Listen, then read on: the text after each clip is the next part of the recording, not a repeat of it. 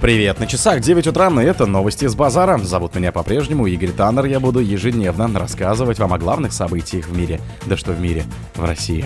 Из Каира в Москву вылетел спецборд со 117 россиянами. Финляндия готовится к долгосрочным проблемам на границе с Россией. Со счетов блогеров Чекалиных сняли арест. Песков рассказал, как удалось избежать обвала экономики из-за санкций. SpaceX потеряла связь с кораблем Starship. Росатом рассказал об интересе Латинской Америки к ядерным технологиям. Спонсор подкаста Глаз Бога. Глаз Бога это самый подробный и удобный бот пробива людей, их соцсетей и автомобилей в Телеграме. Из Каира в Москву вылетел спецборд со 117 россиянами. Спецборд МЧС пятой группы эвакуированных из сектора газа россиян вылетел из Каира в Москву, сообщается в телеграм-канале ведомства. Спецборд МЧС России вылетел из Каира в Москву. Самолет Ил-76 доставляет 117 соотечественников в Россию, говорится в публикации. На протяжении пути людей будут сопровождать медики и психологи. Предыдущие четыре группы эвакуированных также вернулись на родину через Египет усилиями сотрудников МЧС. Ранее сегодня в МИД сообщили, что Россия вывезла из сектора газа 558 соотечественников из 900 обратившихся. Из них 408 уже доставили на родину. Палестино-израильский конфликт связан с территориальными интересами сторон и много десятилетий остается источником напряженности и боестолкновений в регионе. Решением ООН при активной роли СССР в 1947 году было определено определено создание двух государств – Израиля и Палестины, но появилась только израильская. Новый виток противостояния начался после того, как утром 7 октября движение Хамас из сектора Газа обстреляли еврейское государство и проникли в приграничные районы на юге страны, где открывали огонь как по военным, так и по гражданским, а также взяли заложников. Финляндия готовится к долгосрочным проблемам на границе с Россией. Пограничная охрана Финляндии готовится к долгосрочным проблемам в районе пропускного пункта Вартиус погранотрядом Кайну на границе с Россией и возводит ограждение, следует из сообщения пограничников. Пограничная охрана Кайну устанавливает в этом районе заграждающие устройства, чтобы пограничная охрана могла обеспечить общественный порядок и безопасность в сложившейся тревожной ситуации. Силы обороны оказывают пограничной охране официальную помощь. Приводится в сообщении словам заместителя командира погранотряда Кайну Томми Тирконина. Как отмечает общественный вещатель, погранотряд повышает готовность в связи с большим количеством беженцев в российской Костомушке. У нас разведданные, что в Костомушке еще есть граждане третьих стран, подходящие под этот профиль беженцев. Вполне возможно, что они будут направлены в сторону Финляндии. Я не буду комментировать количество человек, потому что не собираюсь раскрывать наши оперативные данные, рассказал Тир Конин в комментарии.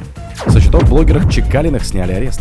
Следствие сняло арест со счета блогера Лерчик Валерии Чекалиной, рассказали мне ее адвокат Константин Третьяков. Следователь снял арест со счета. Чекалины поехали в банк и оплатили до начисленной пени и штраф 296 миллионов рублей. Всего получилось около полумиллиарда рублей, уточнил собеседник агентства.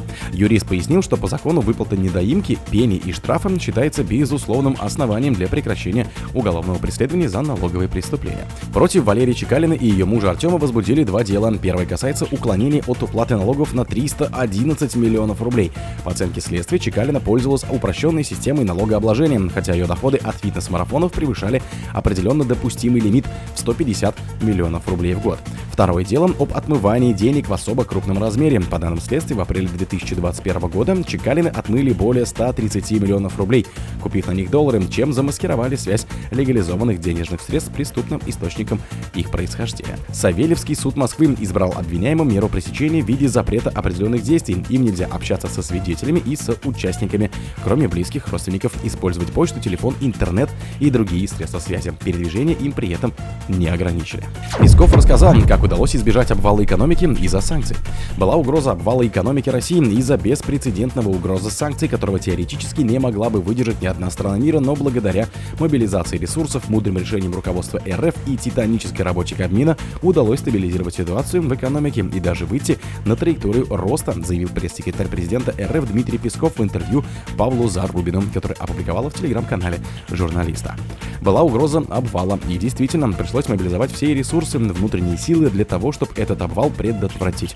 То есть сначала просто стояла задача предотвратить обвал, потому что действительно на экономику обрушился абсолютно беспрецедентный груз вот этих санкций. Ни одна страна мира никогда не сталкивалась и теоретически ни одна страна в мире не в состоянии выдержать такого удара, заявил Песков в интервью Павлу Зарубину. SpaceX перестала получать информацию о полете космического корабля Starship после его второго тестового запуска в Техасе, следует из прямой трансляции компании. «Мы потеряли данные второй ступени, мы думаем, что, возможно, потеряли вторую ступень», заявил комментатор. Запуск корабля с площадки Бока Чика в Техасе состоялся в 7.02 по времени восточного побережья США, или 16.02 по Москве. На третьей минуте полета произошло успешное разделение ступеней, аппарат преодолел границу космоса и поднялся на высоту 148 километров.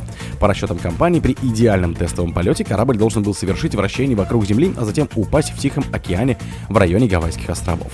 Starship — самая большая и мощная система, когда-либо создававшаяся для космических запусков. Первая ступень ракеты Super Heavy оснащена 33 двигателями Raptor. Росатом рассказал об интересе Латинской Америки к ядерным технологиям. Страны Латинской Америки проявляют интерес к ядерным технологиям Росатома в сфере медицины и сельского хозяйства, сообщил журналистам президент Росатом Латинской Америки Иван Дыбов. Страны Латинской Америки выражают интерес к ядерным технологиям в сфере медицины и сельского хозяйства в части возможностей по стерилизации продукции медицинского назначения, продление срока годности сельхозпродукции, отметил он. В числе стран, которые проявляют интерес к таким технологиям, это Колумбия, Доминикана, Никарагуа, добавил Дыбов. О других событиях, но в это же время не пропустите. У микрофона был Игорь Таннер. Пока.